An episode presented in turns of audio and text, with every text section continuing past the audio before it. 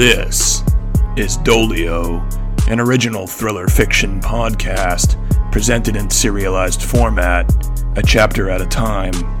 Written by Jared Canton, narrated by Joshua Canton, a steady chaos production.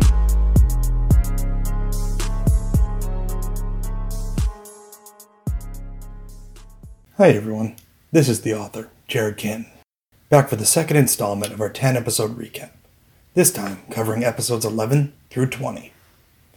But first, I'd like to thank our loyal listeners. Over the past several months, we've seen significant growth in our listenership, and obviously, that couldn't happen without you. But we need you, those that have been coming back since episode 1, to be active listeners please visit our brand new website at doliopodcast.com. Check out our Dolio store for free swag updated regularly. And check out the links to our social media accounts from our website. Additionally, every review on Apple Podcasts helps spread word of our show, and we love reading listener feedback, both good and critical. Please leave your thoughts on the show, be heard, and help us continue improving. This season will be about 30 episodes, all said and done. And whether we're back for season 2 depends on you. We have some great story ideas, with the second season planning to explore our arch villain's origin story, from his or her own perspective, culminating in a clash that will change our hero forever. We'd love to share more stories with you, but we need your support to do so. And now, without further ado, and with this one giant spoiler alert, here is a recap of episodes 11 through 20 of the Dolio Fiction Podcast. The middle third of Season 1 delivers on Ryder's transformation from everyman to vigilante. We start our journey with Breaking Point, the soul crushing start to this segment of Ryder's story. Ryder finds himself second chair at Paul Friedman's rape trial, nervously awaiting Cindy's arrival on the stand, when everything goes sideways. Paul Friedman cracks and takes advantage of a bailiff's unfortunate illness to attack, leading to a series of tragic events. Cindy's father, Bob, seeing opportunity to avenge his daughter's assault, attempts to subdue Paul, who takes advantage of the situation by wrestling Bob's sidearm away from the uniformed officer. Now armed, and before Ryder can act, Paul executes Cindy and then turns the gun on himself. In the furious encounter to follow, Ryder is shot and ends up hospitalized, where he meets a strong willed, intelligent, resourceful doctor named Kinsley. Battling crippling regret and depression along with minor injuries, Ryder heals under Kinsley's care, and the two lay the foundation for a bond that will bring Ryder back from the brink.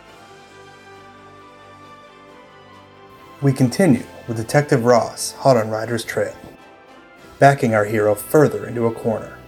After meeting with a detective, Ryder decides the best way to cement his story about a Boston vigilante on the loose is to in fact bring the man to life.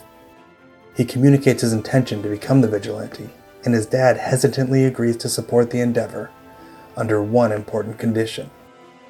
Ryder must find a doctor to care for and inspect him after every mission. Ryder enlists Kinsley with a half honest plea, and Dad agrees to use his back channels to procure the equipment necessary to effectuate Dolio's crime fighting endeavors.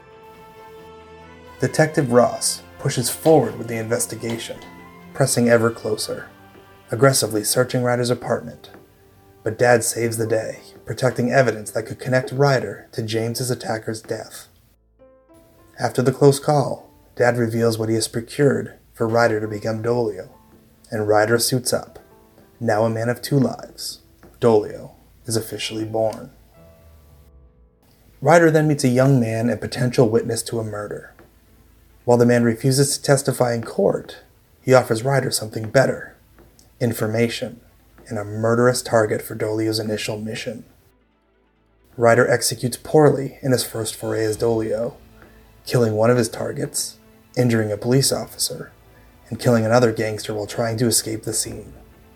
Dolio is real, and the vigilante begins to gain fame and notoriety within the city of Boston. During the initial mission, Ryder is stabbed, when he calls Kinsley to assist, she demands the truth then storms out in a rage, hurt by his lies and angered by his willingness to embroil her in his criminal activities. This segment of the story ends with, in my opinion, our best episode ever Just Blend In. Dad determines that Ryder is just too inexperienced to tackle large scale, dangerous missions. He instead plans a low key peacekeeper assignment, sending Ryder as Dolio to the Boston Comics Convention to prevent the young attendees celebrating the birth of a real life vigilante from the 40, a violent protest group there to challenge the very existence of Dolio. When violence breaks out, Dolio comes toe to toe with a behemoth more interested in hurting innocents than protesting anything. During the battle, Ryder is temporarily knocked unconscious. When he comes to, the lower half of his face mask has been ripped off. It's at this point that he feels the full extent of his anticipatory and sensory powers and realizes that his tactical fabric had been preventing them from employing.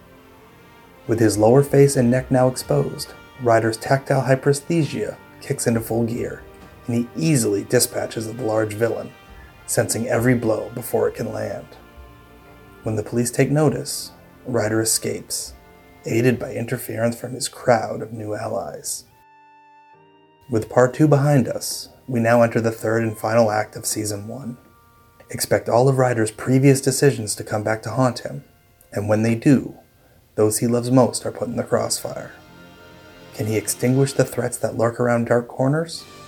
Or will his inexperience be too much to overcome, ending his heroism before it can truly begin.